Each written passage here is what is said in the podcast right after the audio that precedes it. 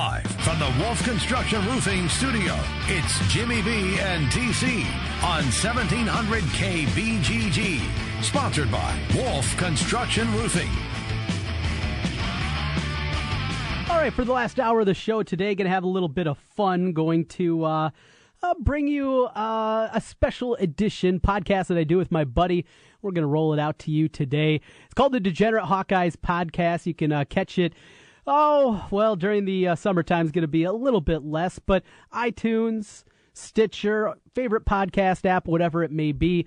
Uh, just check it out, Degenerate Hawkeyes. We're going to talk a lot of spring football here. And my buddy Biz that I do the uh, show with, he is also a lawyer. So he is going to give us some special insight today coming up on the Jane Meyer case. That continues on here in just a moment. Hope you enjoy it. Uh, uh.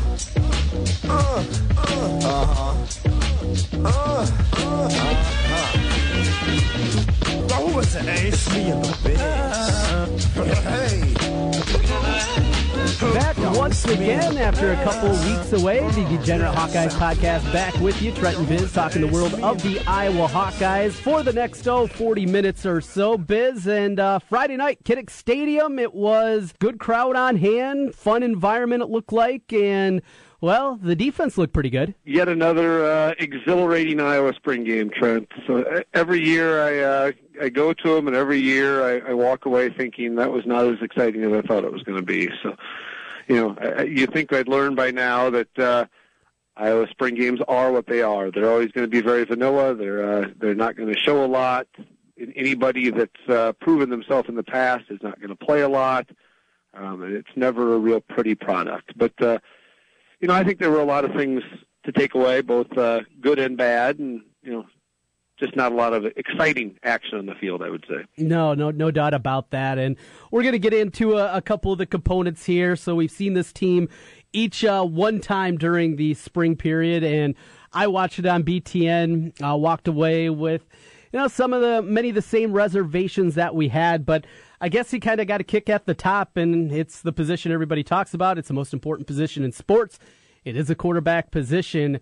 And uh, I'm going to start with Nathan Stanley disappointed. I am disappointed in the play that I've seen out of him after what we saw, what we heard from him a year ago, coming in, getting that backup job as a true freshman. I certainly expected a lot more than what we've seen this spring. Yeah, he's definitely got a long ways to go. He is certainly not a, uh, finished product. I think people kind of, uh, based on the very few times we got to see him last year and the one long pass he completed against North Dakota State, you know, people's expectations were probably uh, off kilter a little bit because you know very rarely do true freshman quarterbacks play for Iowa, and, and the times he did play, he seemed to handle it pretty well. So I think our expectations we probably need to uh, taper them down a little bit on Stanley. And, and Trent, to me, when you watch those two uh, on Friday night, I was baffled how everybody, you know, all the different sports writers and everybody came away, and everybody's take was that it's a, a tight competition. Um, it, it, technically, yes, it is. But if you watch just that game on Friday, I don't know how you could come away from that not realizing that uh, Wiegers, right now at least, is, is significantly better than him. Yeah. I mean, I mean, Wiegers. To me, you watch the two on on Friday night. Wiegers had two poor passes. Both of them were were unfortunately picked off and returned uh, a long ways by our, our new uh, defensive hero, Jake Gervase. But uh, other than those two passes, I thought Wiegers did a really nice job. I thought he uh, he handled himself with composure. He seemed much more comfortable in the pocket. He uh, made the right reads. He made good passes. Um, I thought he did a good job other than those two. You know, on the on the other hand, I thought Stanley, uh, boy, it was it was ugly all around. I mean, I think he threw a total of 17 passes for for 13 yards. Um, and if you look at the 11 incompletions he had, Trent, I would say eight or nine of them were were completely uncatchable balls. I mean, balls that uh, you could be the greatest wide receiver in the, the NFL and you weren't going to catch them because he didn't throw it within a, uh, a two foot radius of the wide receiver. So it, he, he didn't look comfortable at all, and that that's my biggest concern because you know if if you're comfortable and you're just not making plays, you know you can chalk that out to just a bad day. But boy, I just his footwork, his uh, comfort level, you know usually when you walk away from an Iowa spring game, one of the things that always worries me is that we just don't have anybody with any separation. And actually, I thought two or three different times we had guys that that broke pretty open on plays, and we just didn't see them. And usually that was Stanley that was missing them. So he's a work in progress. I mean, I think everybody needs to kind of take a step back. But to be honest, if, if I think if people are being honest to themselves at this point, I think it's Wiegers' job to lose. I mean, I think if if you flip the situation around and, and you know Stanley had Wiegers' numbers and Wiegers had Stanley's numbers, I think everybody would say that this is a, a, a slam dunk and Stanley's Stanley's the quarterback. So uh, yeah, you know, I, I I'm hoping Stanley will uh, step it up and, and improve significantly over the next four months. But right now, I certainly would not be comfortable with him. Uh, as our quarterback uh, day one in September. Yeah, raw talent wise, yeah, Stanley certainly has the edge there. The the physicality that he has, just the sheer size of the guy, and arm strength, he has those things. But the motion is a little bit funky. You wonder, you know, if O'Keefe's trying to work through some things there. You know, that's another component we just don't know. Is with the new quarterbacks coach, with the new offensive coordinator, and what he's going through as a quarterback as well, and maybe that has stunted his development a little bit as he's trying to work through a couple of different things. But you're right. I, I, I walked away saying the same thing, and and I think there's people that are just uh, they're they're clouded a little bit from what happened last year, what happened in August when Stanley came in and won that backup job, and uh, because of that, uh, Wiegers he's made a lot of improvement from what that guy was. Seeing him a couple of years ago, you know, as a freshman and, and during spring practices and things like that, he's come a long ways, and, and at the very least, I think with with Ken O'Keefe there and how he has been able to consistently throughout his career get guys ready as first year starting quarterbacks, I think I'd feel more confident if when the announcement is made and it's going to sound like it won't be till August till we officially hear it. But if it's Tyler, Tyler Wiegers, I think I'll feel pretty confident with him being the guy if he does get that job and feel pretty good about it for the Hawks. Well, Trent, to me, there's, a, there's an easy comparison to make with, with Tyler Wiegers. It's a comparison that I think most people will – roll their eyes and say, "Oh no," but when you think about it, it's not it's not a bad thing. To me, Wiegers reminds me a lot of Jake Rudock. You're looking at a guy who's they have the same major. Um, they're both striving to be doctors. They're obviously both very intelligent guys. Um, I think they both have a very good grasp of the offense and, and what the uh, the coaching staff wants them to do. Um, and they also both have kind of the limited talent level. I mean, neither one of them have cannons for arms. Neither one of them are going to, uh, you know, thread the needle and, and, and beat people uh, that way. But but they're not going to, uh, you know, they're going to make the right reads and they're going to get people into the right plays. And you know, I know Jake Rudock is kind of a, uh, a whipping boy for the Iowa fan base, but he did a lot more good than bad as a quarterback here. And to be honest with you, if he hits uh, one long pass in the Nebraska game he's probably a three-year starter here. I mean, yeah. he, people forget we were up by two touchdowns and uh, looking at a really good end of the year. Um, and Rudock, Rudock uh, did not play well that game. He threw a couple interceptions in the red zone, and he hit missed a wide open uh, 80-yard touchdown in the second half, and then the wheels fell off at that point. And you know, and the rest of the story everybody knows that he never uh, never recovered from that. But so I mean, to me, Wiegers reminds me a lot of him. You know, they both. Uh, they're both limited talent wise, but they're both good quarterbacks. Um, Stanley, on the other hand, the guy here kind of reminds me of so far. Um, it's kind of a blast from the past, Trent, but he reminds me in some ways of uh, Dan McGwire. Um, yeah. Because if you remember, Mark McGwire's brother uh, came to Iowa. He was considered to be the uh, next great thing. He had an absolute cannon for an arm, but unfortunately, uh, he used that cannon for every single pass, whether it was a touch pass, a, a you know, a, a check off, anything like that. And that kind of reminds me of Stanley right now. He's just no touch whatsoever right now, and hopefully that will develop and, and get better over the next four or five months. But right now, uh, like I said, he's got a long ways to go. He uh, he doesn't look real comfortable. So, but I agree with you. If, we, if Wiegers is the quarterback come September, uh, you know, I think that's that's fine. And you know, to be honest with you, I think everybody, the fan base, probably the coaching staff, everybody, you know, kind of hopes Stanley's going to be the guy because he can step in and be a three-year starter, but uh, he's certainly not at that that level or that ready to go at this point. Well, uh, the running game we know is going to be in great shape with Akrum Wadley back there. Toren Young looked good. Really, our first look at him. Uh, impressed with him, physical, big back, and and really could uh, f- power forward. Tokes, you know, nice backup running back. They're in good shape there. Running game, real no questions there. I, I guess anything jump out to you that uh, you looked at there in the run game? No, I was just I was really impressed with Toren Young. I, I you know three things. I thought he was very decisive. You know he uh, he's a one cut guy. So I mean, as soon as he makes his decision, he hits the hole hard. Um, powerful runner, and the thing I really liked about him, you know, he's a guy that almost always fell forward. You know, if he was going to get, you know, he got hit at two yards down the field, he pushed it, pushed the pile forward, and got another yard or two almost every single time. And you know, that's that's important in Iowa football because we put ourselves in a lot of. uh you know, third and short situations, and we need a guy who can move the pile and get that extra yard or two. And he did that multiple times on Friday night. So I, I was impressed with him.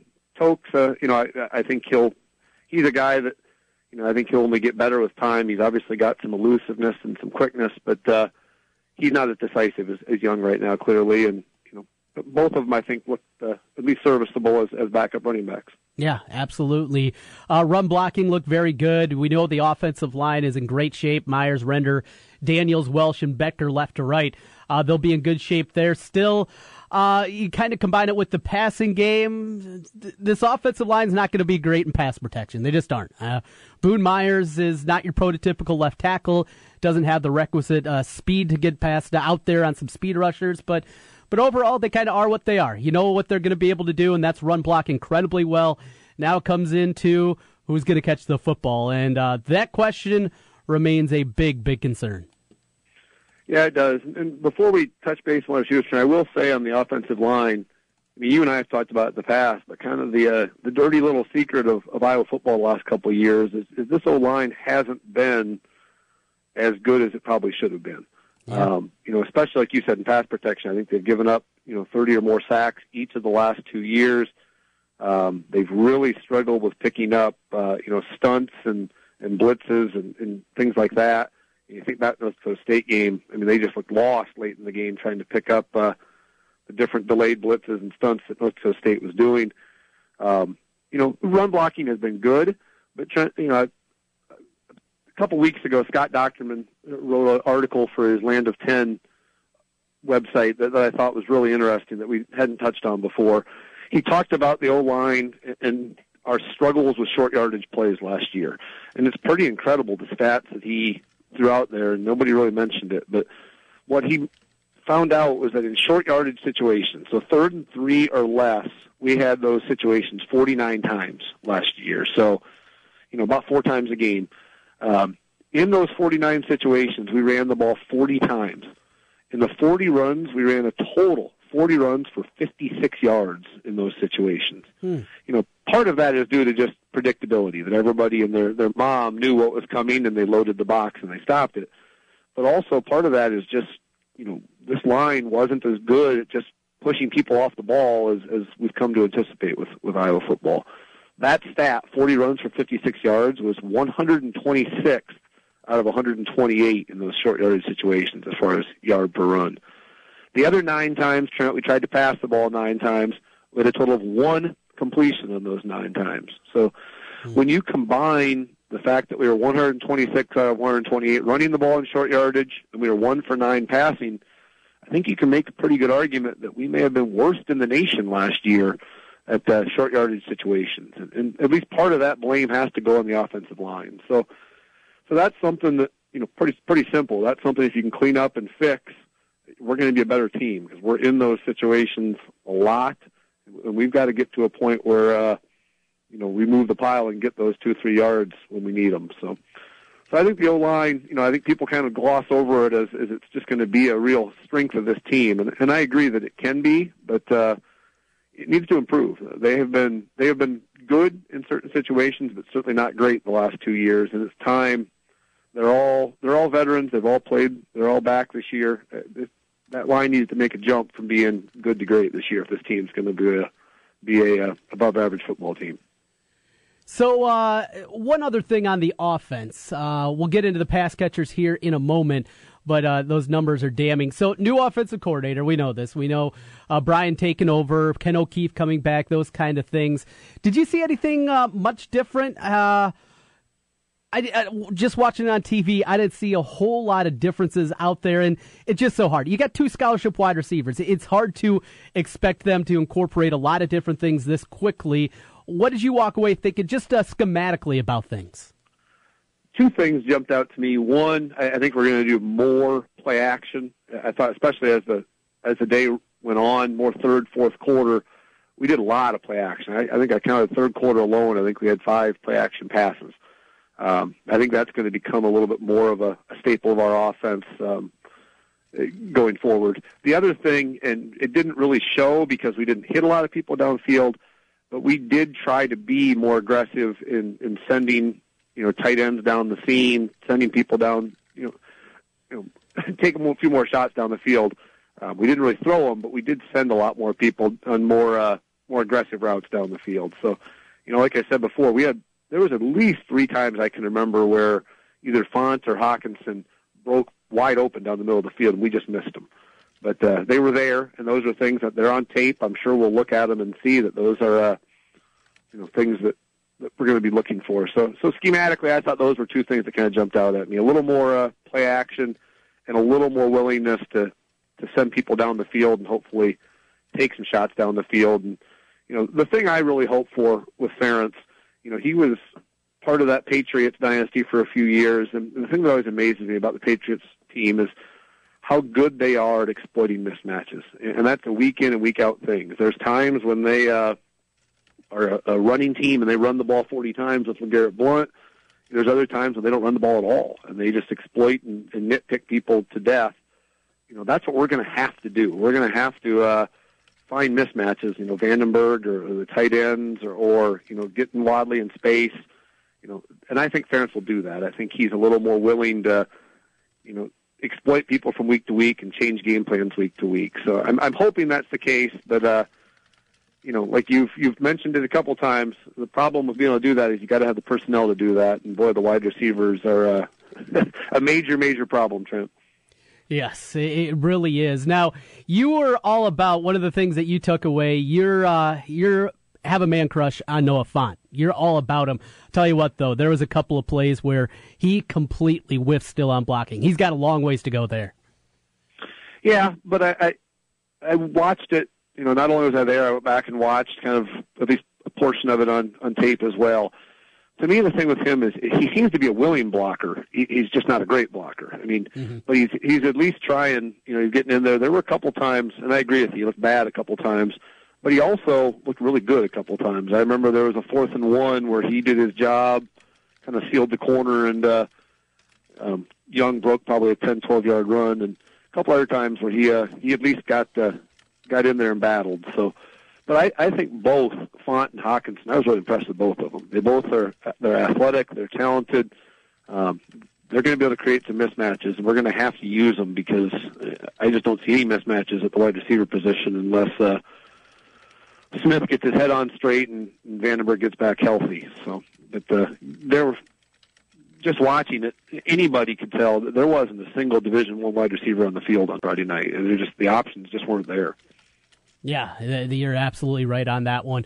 Uh, Hockenson's a guy I loved his take coming out of high school. I remember getting highlights for the high school stuff that I did seemingly every night of him going up and making big plays. I think he's got a chance to be good. Tight end's incredibly deep. You got Pekar and Wieting. You know what they can do in the run blocking game. They got so many pieces. What was Niski coming back? Cook. The tight end position. I have a feeling we're going to see an awful lot of two tight end sets this year. Yeah, and my my guess, and this is just purely a guess, it's not based on any inside info or anything, but my guess is Shaun Beyer will end up being moved to the wide receiver position, okay, at least temporarily between now and the, the fall for next fall. I don't think it'll be a, a permanent switch, but right now, you know, he's a good athlete, but he's he's not big enough at this point, I think, to contribute at tight end. Obviously, there's like you said, there's a logjam at tight end, um, and we need big wide receivers. You know, mm-hmm. even assuming VandeBerg comes back, you're looking at you got you know people like VandeBerg, Easley, Connor Keene, Dom, Devontae Young. All those guys are, are probably built more for the slot than anything. And you know, I think we cross our fingers and hope that Jerminic Smith comes back. But I think we've seen enough of these situations to think that realistically he's probably not coming back. Yes. You know, once once they get in the doghouse, um, even if he is back, you know, he's just not going to have the trust of the coaching staff at this point. So, just pure guess, but my guess is Shaun Beyer gets moved to the wide receiver, and we we try him there as a, as a big wide receiver for a year or two, since we've clearly got uh, a logjam at tight end. And then you got to hope that some of the true freshmen can show up, and and you need one or two of those guys that can show up and play right away. Brandon Smith, the big kid from Mississippi, is the one that a lot of people are talking about, but we've seen surprises before. You mentioned VandeBerg. When he was a Glacier candidate, he comes in and plays right away as a true freshman. So I'm sure there'll be a surprise, maybe it'll be a Max Cooper, it'll be Henry uh, Marchese, it'll be one of those guys that'll come in that nobody's really anticipating and at least get some snaps out there as a freshman, and hopefully uh, guys that can pick things up very quickly. And you know, you're not asking a ton, but if you can get a freshman that can come in, catch 12, 15 balls, and and help at one side, one of the outside positions, you got something there in the Iowa offense.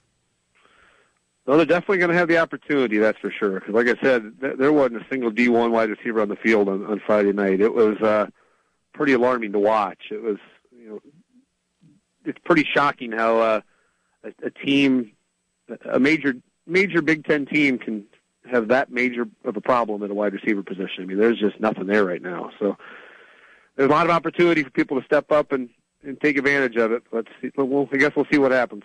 So you're telling me you're not overly enthused about the Nick Easley era?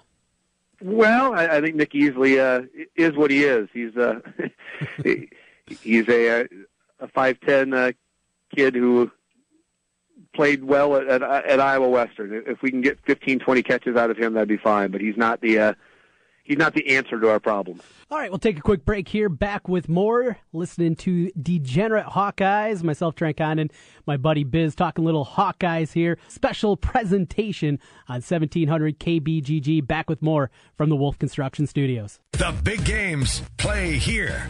Westwood One Sports on Des Moines Station for news, talk, sports. 1700 KBGG. The weather's warming up and it's time to think about your spring projects. Wolf Construction Roofing can take any roofing job, large and small. Flat roof, sloped, or pitched. The guys at Wolf Construction will do a wonderful job for you. Most single family home projects are completed in one day and your property is left in better condition than they found it. Wolf Construction will do their best to honor you with timely communication, a job well done, and a price that's fair. It's Wolf Construction Roofing. Call BJ Bengard today, 515 225 8866, or check them out online, wolfconstruction.net. Hey everybody, it's me, it's Jimmy B, and I'm here to tell you about Aspen in the West Glen Town Center in West Des Moines. You want a great workout? Aspen has got everything that you need. It's a newly remodeled facility. All the machines, all of the weights, training sessions, everything that you need to get your health improved. And right now, Aspen is running a family add-on special. $1 to join any membership for someone in your family as well. Just $1 it's a family membership add-on special. It's Aspen, West Glen, Town Center, West Des Moines. Kubota's Orange Opportunity Sales event is going on now. Get commercial grade performance and a full four year factory warranty at a price you can afford with a new Commander Zero Turn Mower. Now get special promotional pricing of $38.99 with zero down and 0% financing for up to 48 months. Now through May 31st, 2017. Call toll free 1 800 794 4992 for details about cost and terms. For complete warranty details, see Kubota.com or your authorized Kubota dealer. Come see Jake at Capital City Equipment in Des Moines, just off I 80 on 2nd Avenue. Papa John's. Transpapa Logistics is hiring Class A drivers for our location in Des Moines, Iowa to deliver to our restaurants. We service regional routes with quality home time and top pay for the industry. Papa John's offers a full benefits package and a $5,000 sign-on bonus. We require at least two years of Class A driving experience. Join the Papa John's team today as a company driver. Call 844-378-7272 or apply to our website, papajohns.com slash careers. Papa John's is an equal opportunity employer. This is Rob Doheny with Next Generation Realty. Welcome to the best real estate market since 2008. Why pay those overpriced 5, 6, or 7% commissions? Next Generation Realty offers a flat fee as low as $39.90 and you get top exposure on Zillow, Trulia, plus all the services of a licensed real estate broker. The results speak loudly. We've saved our home sellers over $35 million. Call Next Generation Realty first. 224 9900. Save thousands. Hiring is the most challenging part of my job. It's really hard. The searching, the sorting through resumes. Most people don't have the right experience. We started using ZipRecruiter about three months ago. Right from the start, you could tell it was going to make hiring a lot easier. One click and my job was posted to 100 plus job boards, all the top sites. All of the candidates came to my dashboard, and it's easy to compare them. Thumbs up if I liked them, thumbs down if I didn't. No emails and attachments, printing up docs, phone calls, none of that. And I couldn't believe the number of great applicants we got. I had the person we needed within one week. I don't know how we hired before ZipRecruiter. Whether you're looking to fill one position or 20, find the best candidates with ZipRecruiter, where your job is just one click away from 100 plus job sites. ZipRecruiter, the fastest way to hire. And right now you can try ZipRecruiter free. Just go to ziprecruiter.com slash talent. That's ziprecruiter.com slash talent. ziprecruiter.com slash talent.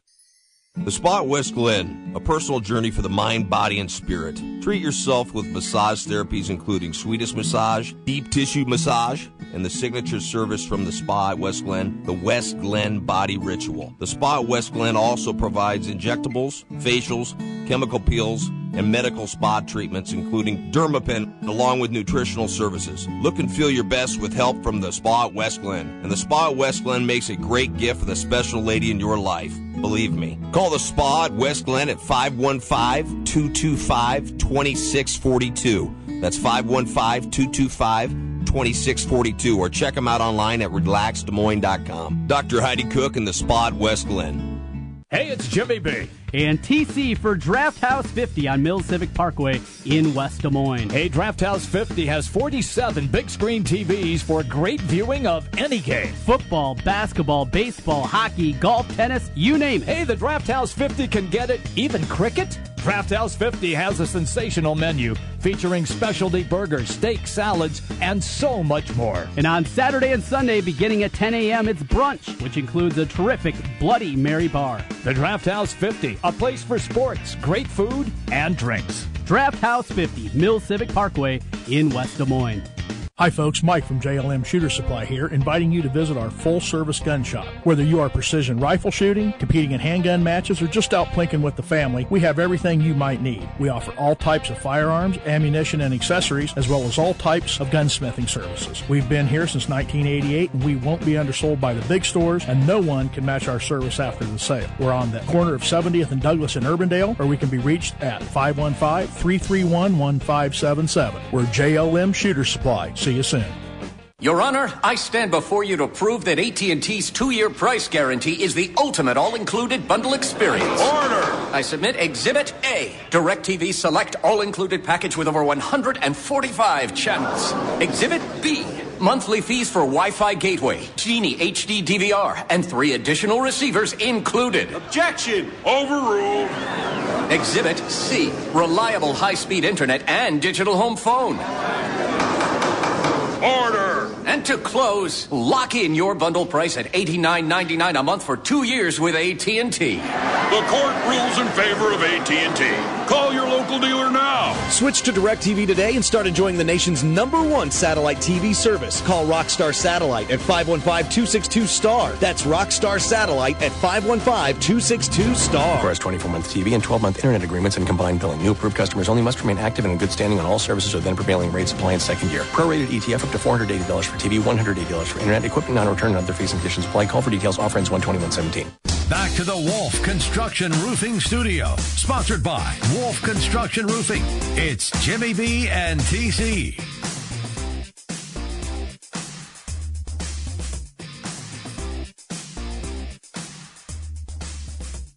All right, back one final time. Got my buddy Biz on. We're going to talk uh, more Iowa football here, what we saw at the spring game Friday night over at Kinnick, and also uh, coming up here a little bit later on. You're going to hear the expertise. Uh, my buddy Biz, that I, I do the Degenerate Hawkeye show with, he is also a lawyer. So he's going to give us some insight into the Jane Myers case as we continue on here from the Wolf Construction Roofing Studios. Well, over on the other side defensively, uh, things look very good over there. And the, the takeaway that I walked away on the defensive side, Biz, was that the depth that is being built already there is incredibly good. We know the senior linebackers are all back, but the, the depth is looking solid back behind those guys. And uh, the question marks that were out there at the safety position after the injury to Brandon Snyder, cornerback looks good, Gervase looked good, as you mentioned. Overall, this defense has a chance to be really salty. It all comes down to what do they get in the middle? What do they get at D tackle? Yeah, and the thing you talked about depth, I, I was impressed with their defensive line depth as well. I mean, the thing that Iowa always talks about is that they love to have you know six or eight defensive linemen rotating through, and, and unfortunately, they never can do that. They just don't have the depth to do that. But with obviously with Epenesa coming in, you've got uh, you know Hesse, both Nelsons, um, Bazata all coming back. Um, I was really impressed with Lattimore. I think he's got a chance to be good this year and eventually great. I mean, I think he's in that same mold as, as the Carl Davis and Jaleel Johnsons, where you know he'll take his lumps his first year, but he's going to be a, a star down the road. The other two guys I, I was really impressed with, who unfortunately are probably still a year away from really contributing, but I thought both Chauncey Golston and, and Brandon Simon really looked good. They, they both. Uh, they are they're some talented defensive linemen, and they're going to be, I think, contributors down the road. Also, both of them need probably another year bulking up and, and working with uh, the weight program, but uh, they showed some flashes and, and they clearly uh, have some talent. So I think you're right. Defensive tackle will still be a, a struggle this year. We badly need budget to be be fully healthy and yeah. be kind of the anchor there. Um, but there's talent there, and, and you know they're going to be able to be, I think, as creative with the defensive line as they have in years because you've got some position flexibility. You know, Epenesa can probably do a little of both. Matt Nelson can do a little bit of both. Um, you know, I think they can be creative and do some different things the defensive line that we haven't been able to do in the past. Yeah, and, and that's a good thing. And then you talk about a guy, you know, in the Raider package or whatever they kind of do there, third and long situations. Uh, you know, very impressed with Amani Jones. That's a kid that can go out there and make some plays and do some different things at the linebacker spot a lot of flexible pieces, and that's a good thing to see and something uh, that you look at it. And you mentioned Chauncey Golston. I was right there with you. Incredibly impressed with what he was uh, able to do out there defensively. Uh, Gervase looked pretty solid out there. I really didn't get any takeaway from Miles Taylor after losing his job a year ago, got hurt. Uh, then we saw the uh, ascension of Anthony Gair, who played incredibly well down the stretch there. Do you see anything out of Taylor? Kind of same old, same old. Your thoughts on him?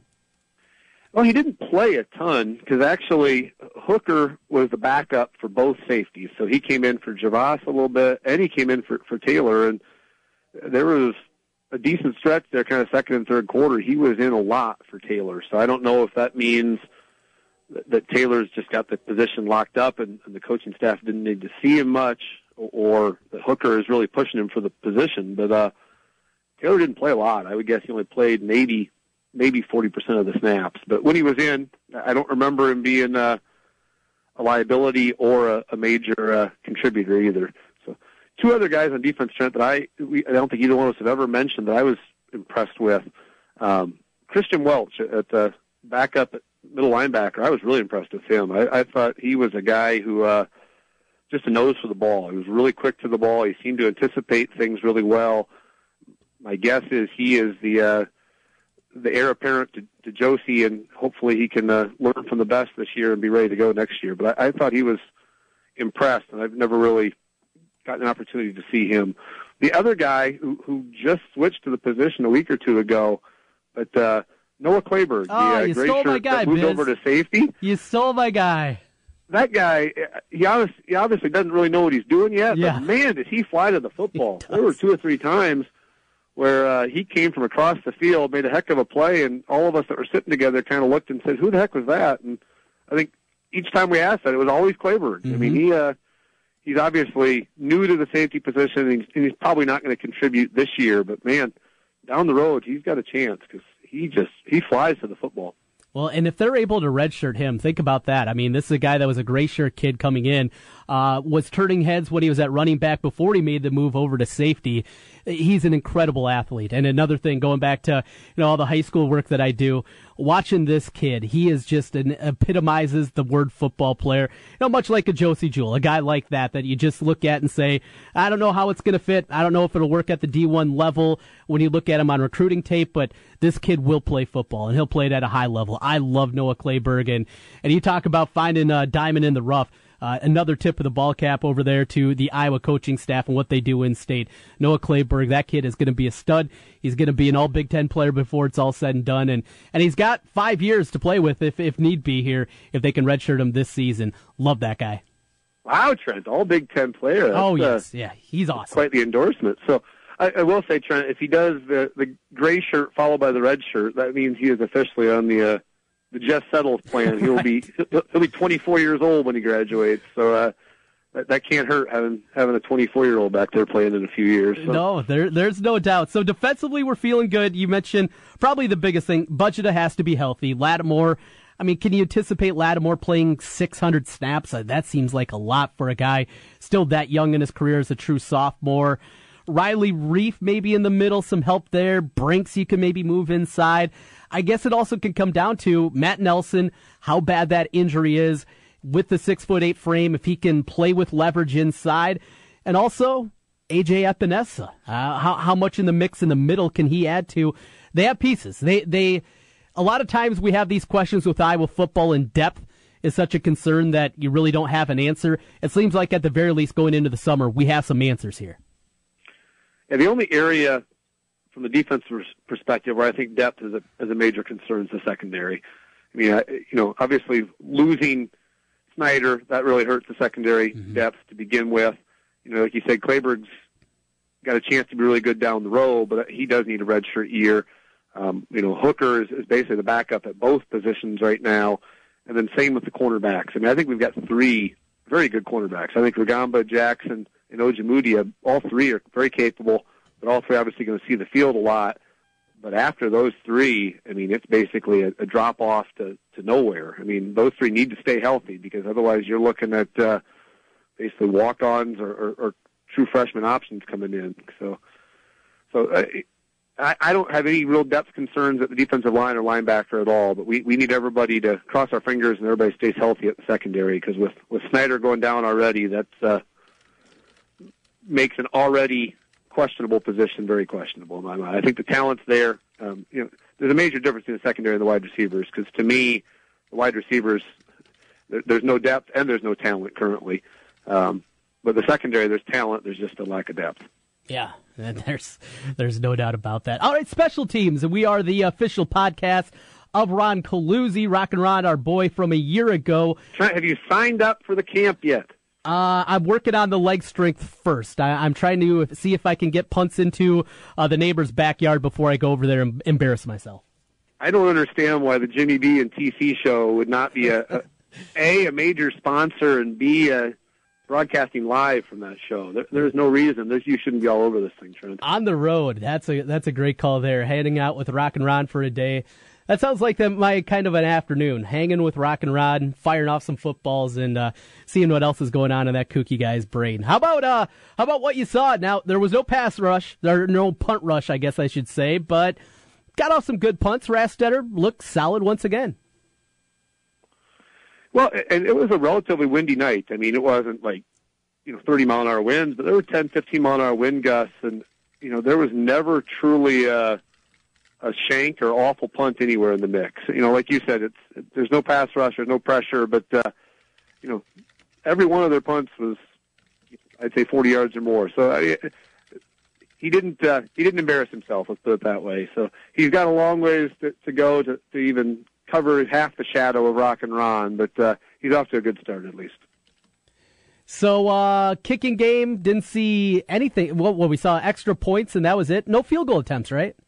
No, and I'm not sure they even, because there was a couple times they were, you know, in that 30, 35 yard range, and they clearly were setting it up to go for it on fourth down. There was a couple third and four, third and fives, and they, they, ran it both times, I think, trying to set up trying to get to fourth and two and then go for it. So I don't think there was ever even a consideration of the kicking game. So my assumption is that means that they had decided beforehand they were not going to mess around with field goals and maybe they something they hadn't even really worked on in camp a ton as far as you know doing the actual you know, field goal setup because obviously uh, the coaching staff has to know that Duncan's got the job and don't need probably wasn't a major focus I would guess in the spring so didn't get to see him, but I, I believe I could be wrong, but I believe all the extra points were made. So yes, they were. They, I do know that portion of it. So with that, anything else? Special teams? We're we're good. We're good. No, I you know everybody. If you didn't watch the uh, telecast, uh, everybody talked about the fact that Wadley did not play, which is technically not true because he did right. catch the first two punts, which. Yep. I'm really, truly hoping that means he is going to be our punt returner. You know, you and I talked about it last year, Trent but I thought the main selling point this coaching staff had to get Wadley back here was to tell him basically, you're going to be our Christian McCaffrey. You're going to be the kick returner. You're going to be the punt returner. You're going to catch five balls out of the backfield. You're going to carry the ball 15 to 20 times. You're going to get 2,000 all-purpose yards, 2,500 all-purpose yards. You're going to be that guy. And it certainly looks like that's something they've said to him because, you know, Ferentz has hinted that he may be coming out of the slot occasionally. He was the number one guy catching punts. You know, I, I just, I really hope we use him in every possible way because we clearly we're going to need him in every possible way. That doesn't mean he needs to touch the ball 40 times a game, but he, he does need to touch it uh, 25. It's a good plan. I mean, you can't you can't have Akrum Wadley carry the football 320 times. I mean, that's that's not the way the guy's built. You get him in space, you get him different areas that way, and punt returns, kick returns. Uh, we saw it last year in the Michigan game, getting him involved in the passing game. Those are things that certainly uh, need to happen. I, completely agree with you right there. So as we roll through here, uh, 2017, uh, it's it's been odd because as I've talked to different people, both in the media and just fans in general of Iowa, seeing where people are with this team. The schedule is much more difficult this year.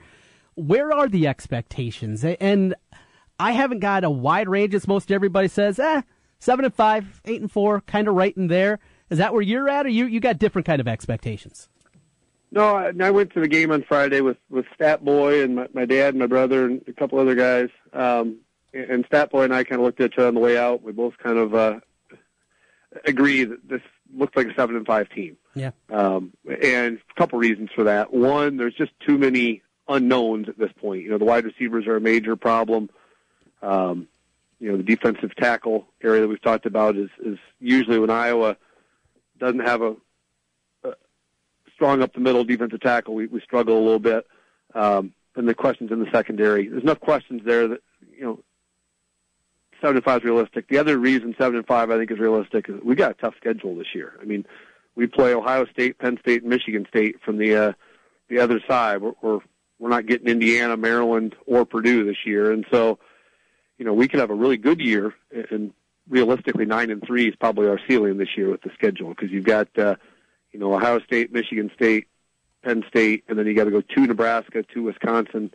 Um, that's not an easy schedule by any means. So that doesn't mean uh, we, we can't do better, but right now, based on what I saw on Friday and what I see kind of going forward, you know, I think seven and five is probably realistic. Uh, realistic for this team. Anything above that's probably uh, you know a good year in my in my opinion. But you know, if things break right and you get VandeBerg back healthy, you get Jeremy Smith back, a couple of the freshman wide receivers come in and contribute. You, you never know. So but that's my that, that's my gut feeling at this point coming out of spring ball is it looks like a seven and five football team. That that's right where I'm feeling. Of course, uh, the crossovers that you mentioned. Non-conference schedule is you know, that Wyoming game. That's no joke to kick things off. You're at Iowa State this year. Uh, in conference when you're playing your division mates this year, you get Wisconsin, Nebraska on the road. So you kind of put all those things together, and the schedule becomes that much more difficult. And if the quarterback play continues to be a question mark, if they don't get answers at wide receiver, say Jerminic Smith doesn't come back, VandeBerg has lost a step because of those foot injuries. All these things kind of coupled together, it could slide down very quickly from what looks to be even a seven and five year, and it could be five and seven. And this team might not be as bad as a five and seven team normally would look, but the schedule I think is that difficult for Iowa this year. No, I agree with you, and you know I always talk about it I talked about last year. I'll talk about it, I'm sure, again in the fall. But we've got to find a way to get through the non-conference schedule unscathed. We got we got to be three and zero, oh. and that's you know I think last year, you know, losing to North Dakota State, you know, who was a good football team, but let's be honest, it's a team we needed to beat, um, and, and we should have beaten, and we just weren't ready at that point in the year, and didn't play very well early in the year. We've got to find a way to get through those first three games unscathed. Or, or, or I agree with you. It could be uh, one of those years where things kind of uh, snowball, and you know, because there's no uh, there's no parts in the schedule where you look at and say that's a that's a gimme. There's basically one gimme on the schedule, um, North Texas, and other than that, uh, there's 11 games where you can make a pretty strong argument either way, that win or lose. So you got to win those first three and then go from there. For people that don't know Biz, you have a little background in law with the ongoing lawsuit with Jane Meyer. You can provide a little bit of expertise here, and we'll do that for Biz's Beat. Hey kids, gather around for business beat of the day. Okay, here's business beat of the day. Yeah, Trent, like you said, people may not know this, but I am not actually a, a professional podcaster. you know, it's shocking, but uh, during the day, my, I do pretend to be an attorney. So uh, I watched the case, obviously, with a lot of interest. I'm not going to sit here and pretend that I know how it's going to turn out, um, but I can shed a little bit of light on, on a couple of things that have just absolutely amazed me about the case. Um, number one, it just absolutely baffles me as a trial attorney how the University of Iowa let this get to trial. Um, the one thing I've done, I, I think, quite well in my career over the past 15 years is that when I've gone to trial, I've been confident that they're cases that are, are very winnable cases, and they're cases that are, uh, you, you know, you take, you pick and choose which cases should go to trial and which cases need to settle. And to me, this is a case that in every aspect just screamed that it needed to be settled out of court. Because this is a case that the University of Iowa has already lost.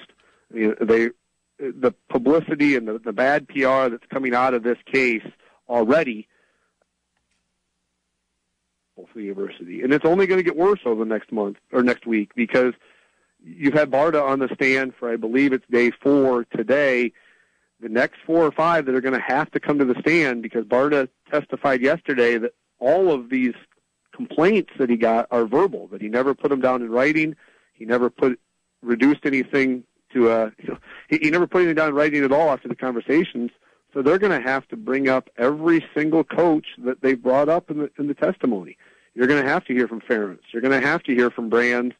Uh, you're probably going to hear from Bluder. You're going to hear from from everybody that had complaints about uh, Meyer over the years. And to me, that's just a, a publicity nightmare for the University of Iowa. We don't need Tom Brands on the stand for a day because uh, I think people know Brands is a bit of a loose cannon. He's probably going to say something on the stand that's not going to come across the way he intended it to. And so that, that's number one. It absolutely baffles me that this is a case the University of Iowa let go to trial. It's one that, that needed to be settled well before it got to this date. And my understanding is they never made a single offer to, to Jane Meyer at any time. So, uh, you know, it was known that never had even a chance of settling. Um, second thing that just baffles me about the case, Trent, as a lawyer, is just the absolute lack of documentation by the University of Iowa. I mean, basically, it comes down to they had one negative performance review of Jane Meyer in 2014. Before that, there was nothing in her file except for positive reviews year in and year out. And all of the complaints, all of the issues that came forward with all the coaches, they never documented anything. And that's the one thing I tell every client in my cases is, you know, generally the, the side that has the better documentation is going to win the case. Because when it comes down to it, when you have a he said, she said argument, if you've got documents to back up your side, you're in good shape. And at least now, it certainly looks like uh, Meyer's got the documentation. But the, uh, the university hasn't got to present their case. They'll do that next week. But uh, like I said, either way, this is one to me that never, ever, ever should have seen a courtroom. It should have been resolved weeks ago because the uh, it's one the university loses either way. Interesting, very interesting, and uh, yeah, like to get that insight because I have absolutely no legal background outside of trying to stay out of courtrooms. That's all I got going on this side, huh? Very good stuff, Biz. Appreciate that. Yeah, well, I, I would say, you know, after saying all that, I'll say it with the caveat that uh, I've generally all my predictions on this show have been wrong this year. So, so why stop with why stop with uh, gambling predictions, Trent? Let, us yeah. go for legal predictions. So that means the university will probably come away somehow looking good after all this because uh, we'll see. But you know, like I said, the university has not got to present their case. But to me, you know, their case is going to be uh, an endless series of coaches coming up and and basically bad mouthing their their boss, and that just isn't a good look for the university in general because you know Meyer has a very good attorney, and he's a guy who will uh, he will. I'm confident he will get Tom Brands to say some things that that maybe uh, he shouldn't say on the stand because Tom Brands, uh, as we all know, is, is a is a volatile guy, and he's going to uh, state his opinion whether people like it or not. Well, that will do it. Some insight into the Jane Meyer case. Talked a lot of Hawkeyes there here in the final hour of the show from the Wolf Construction Roofing Studios. Back at it tomorrow at noon Hope everybody enjoys your evening, getting ready. Little hockey tonight, NBA, and of course the baseball. We'll keep you up to date. We'll have you ready to go. Talk to you tomorrow, everybody, at noon. Hey, Des Moines, I'm Dave Ramsey. Join me every Monday through Friday from 9 till noon. Courtesy of Mediacom Careers. On 1700 KBGG.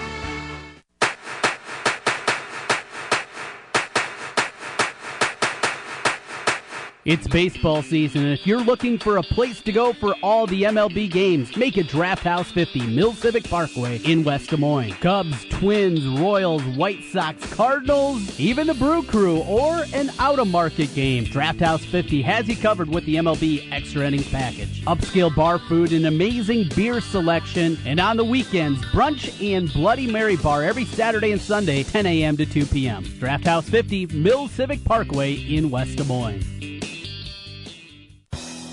Since 1993, Wolf Construction has been Des Moines' choice for residential and commercial roofing. From complete re-roofing to small leaks, call Wolf Construction at 225-8866 for your roofing needs. Call 225-8866 to set up your roofing consultation or online at wolfconstruction.net. That's wolfconstruction.net for Wolf Construction. A plus rating from the Better Business Bureau. wolfconstruction.net.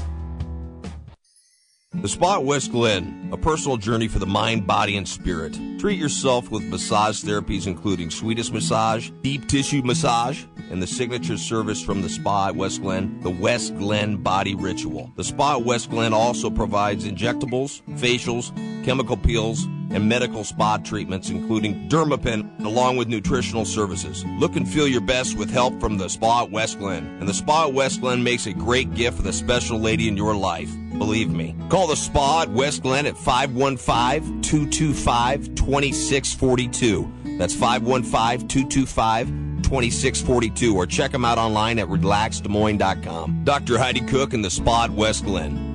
Hey everybody, it's me, it's Jimmy B, and I'm here to tell you about Aspen in the West Glen Town Center in West Des Moines. You want a great workout? Aspen has got everything that you need. It's a newly remodeled facility. All the machines, all of the weights, training sessions, everything that you need to get your health improved. And right now, Aspen is running a family add-on special. $1 to join any membership for someone in your family as well. Just $1 it's a family membership add-on special. It's Aspen, West Glen, Town Center, West Des Moines. Hi, folks. Mike from JLM Shooter Supply here, inviting you to visit our full service gun shop. Whether you are precision rifle shooting, competing in handgun matches, or just out plinking with the family, we have everything you might need. We offer all types of firearms, ammunition, and accessories, as well as all types of gunsmithing services. We've been here since 1988, and we won't be undersold by the big stores, and no one can match our service after the sale. We're on the corner of 70th and Douglas in Urbandale, or we can be reached at 515 331 1577. We're JLM Shooter Supply. See you soon.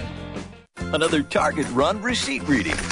Aw, so I got Market Pantry cheese, two for four dollars. Cha-ching, cha-cheese. Oh, yes, and my organizing go-to, a huge box of Ziploc bags for six ninety nine.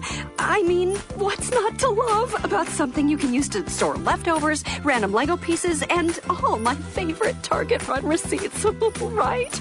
List conquered, Target run, and done. Get your receipt reading savings at Target. Pricing may vary. Oh, oh, oh, O'Reilly. Restore lost fuel economy and eliminate rough idle with Lucas Fuel Injector Cleaner. Right now at O'Reilly Auto Parts, buy two bottles of Lucas Fuel Injector Cleaner and get one free. Clean clogged injectors and increase fuel efficiency with Lucas Fuel Injector Cleaner. Buy two, get one free at O'Reilly Auto Parts. Better parts, better prices every day. Limit supply. See store for details. Oh, oh, oh, O'Reilly. Auto Parts.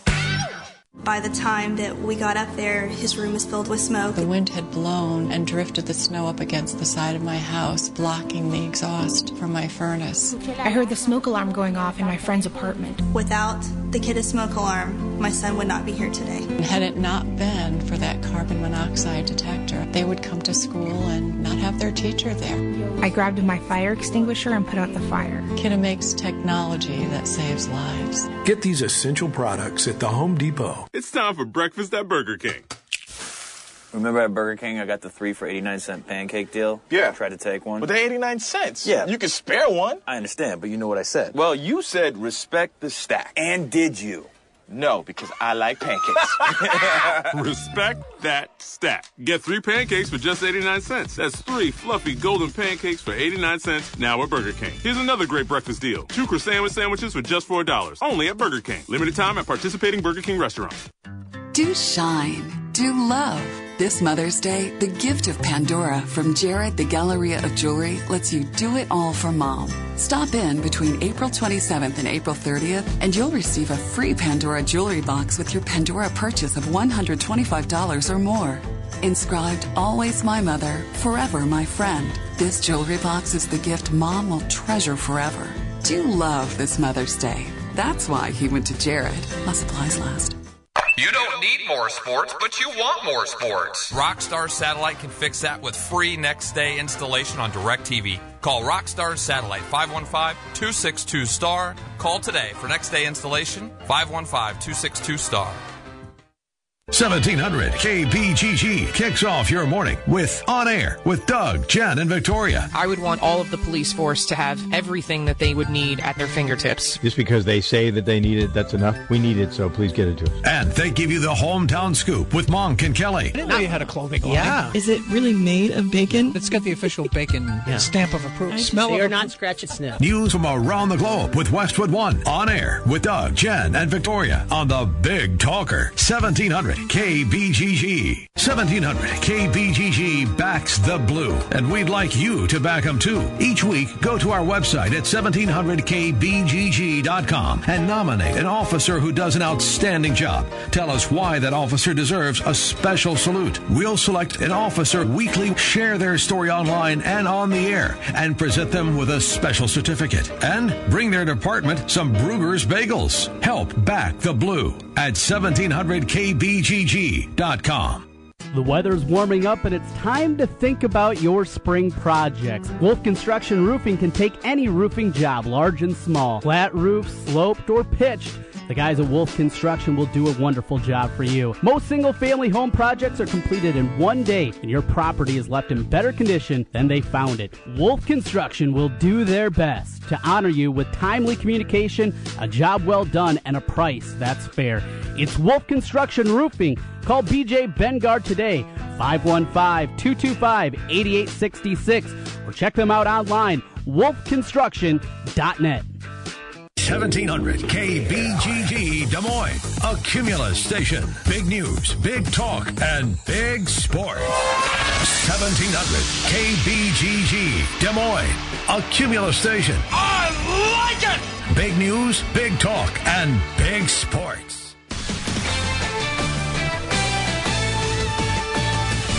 This is Jim Rome with the CBS Sports Minute brought to you by Ford Commercial Vehicles. Built Ford Tough. It's official. Marshawn Lynch is going to Oakland as he tweets.